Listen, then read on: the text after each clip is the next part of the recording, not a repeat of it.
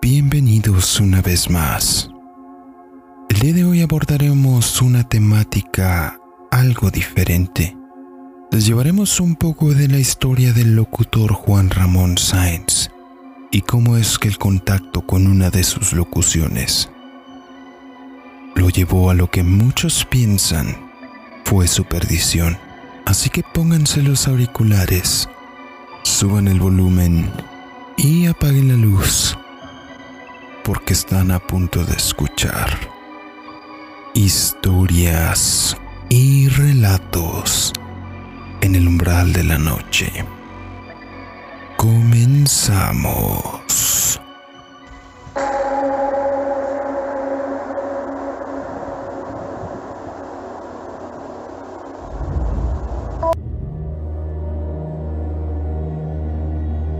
El día sábado 29 de mayo se conmemoró el décimo aniversario luctuoso del locutor de radio Juan Ramón Sáenz.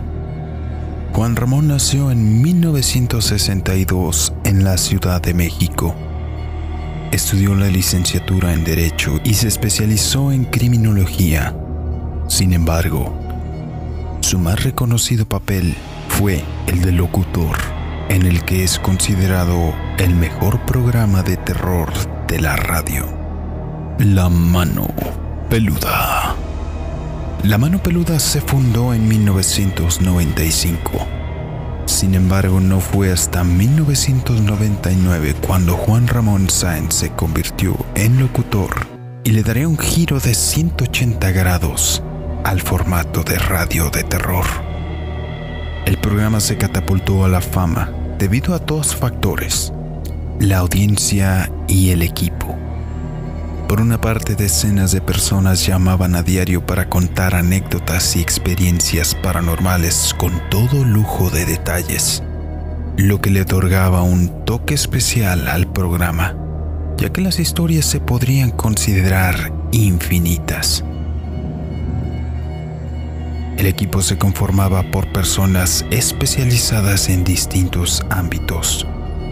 Demonología, religión, psiquiatría, parapsicología y un presentador que trataba todo con el debido respeto que el tema merece.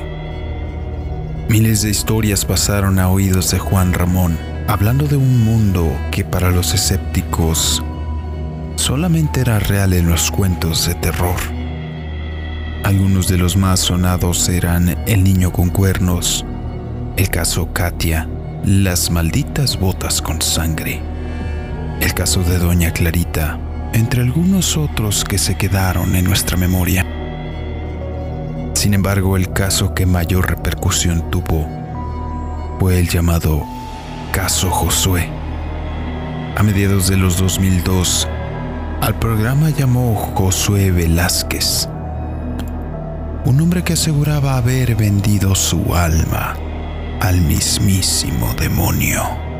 Para resumir dicho relato, cuando Josué era un joven, su familia presentó grandes problemas económicos. A él no le pareció y decidió salir de la pobreza de una manera no muy común.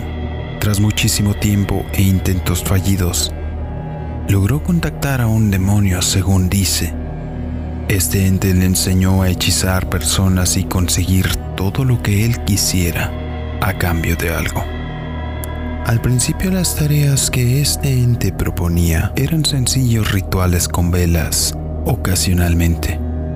Con el paso del tiempo, la dificultad empezó a subir, siendo cada vez más y más perturbadores. Comenzó a sacrificar animales llegando al extremo de incluso sacrificar a un recién nacido según cuenta.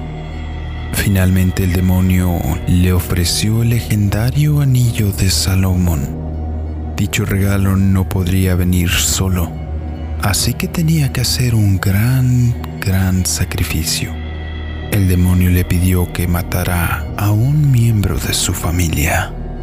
Josué por un momento pensó en su madre pero lo descartó, ya que ella le dio la vida.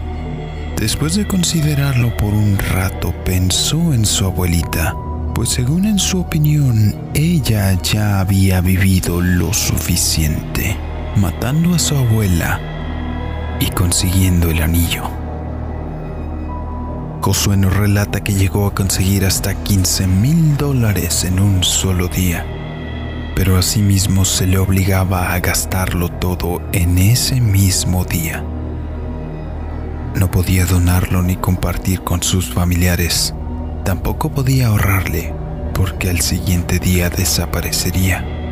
Al tener los lazos con el diablo, Josué tenía compañía indeseada en todo momento espíritus buenos, malos, de baja estirpe o altamente violentos, siempre recordándole que al llegar su muerte, el alma de Josué iría directo al infierno. Cansado de todo este acoso, Josué buscó a distintos brujos, chamanes, curanderos y apoyos con diferentes religiones. Todos le dieron la espalda diciendo que era imposible romper su pacto con el demonio. En desesperación, Josué acudió con Juan Ramón buscando ayuda. En directo esa misma noche, el pastor Roberto Guaso le ayudó a recitar unas oraciones que supuestamente lo liberarían. Conforme avanzaba el rezo, se empezaron a escuchar risas macabras, gruñidos, voces de todo tipo y ruidos bastante extraños, además de que Josué mencionaba que veía a tres seres de muy bajo estirpe con un aspecto demoníaco.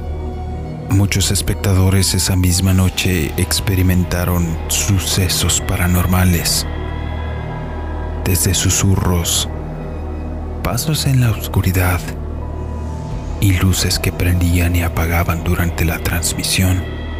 Esto también incluyendo a todo el equipo de producción. La gente de la audiencia llegó a la conclusión que muy probablemente se debía a la mala vibra que este caso transmitía. Incluso se menciona que una pantalla en el estudio se rompió de punta a punta sin que nadie siquiera estuviera cerca. Años después, Josué concedió una entrevista al programa Extranormal bajo algunas condiciones. No mostraría su rostro. La ubicación no sería revelada y Juan Ramón Sáenz tendría que estar presente. Todo esto se haría en una embarcación sobre el agua para que los demonios no pudieran herir al equipo supuestamente. El día de la entrevista llegó lo que para muchos fue considerado la condena de Juan Ramón. Josué llevaba una capa de piel de algún animal, un hueso humano que supuestamente lo usaba como protección. En su mano derecha usaba un guante negro que tapaba el anillo que había intercambiado con el diablo.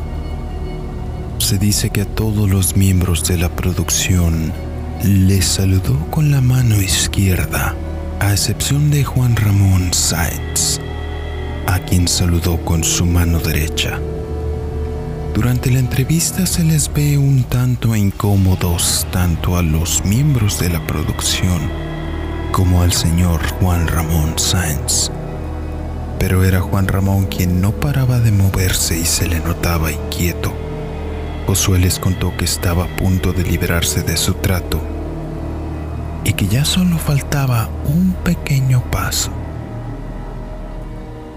Para alivio de todos, la entrevista finalizó. Sin embargo, la cosa no terminó ahí. Días después empezaron a ocurrir eventos sumamente raros e inquietantes. Uno de los camarógrafos fue intervenido de urgencia por una hernia. El conductor del programa Mario Estrada tuvo un terrible accidente y finalmente el 29 de mayo del 2011, Juan Ramón Sáenz falleció. Los espectadores empezaron a formular teorías de lo sucedido y todos los dedos apuntaron acusatoriamente a Josué, quien se defendió diciendo que había alguien o algo quien había querido matarle pero él no había sido.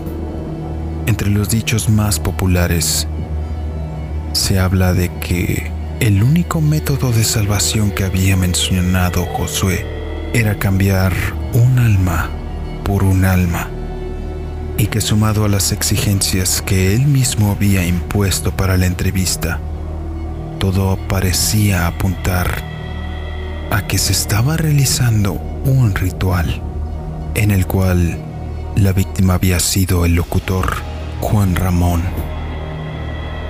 quien fue al único a quien saludó con la mano del anillo de Salomón y a quien comentó que solo faltaba una pequeña cosa para liberarse, liberarse de aquel trato, aquel pacto con el diablo, llegando a la conclusión de que el alma que tuvo que ser sacrificada para poder liberarse fue la del gran Juan Ramón Sáenz.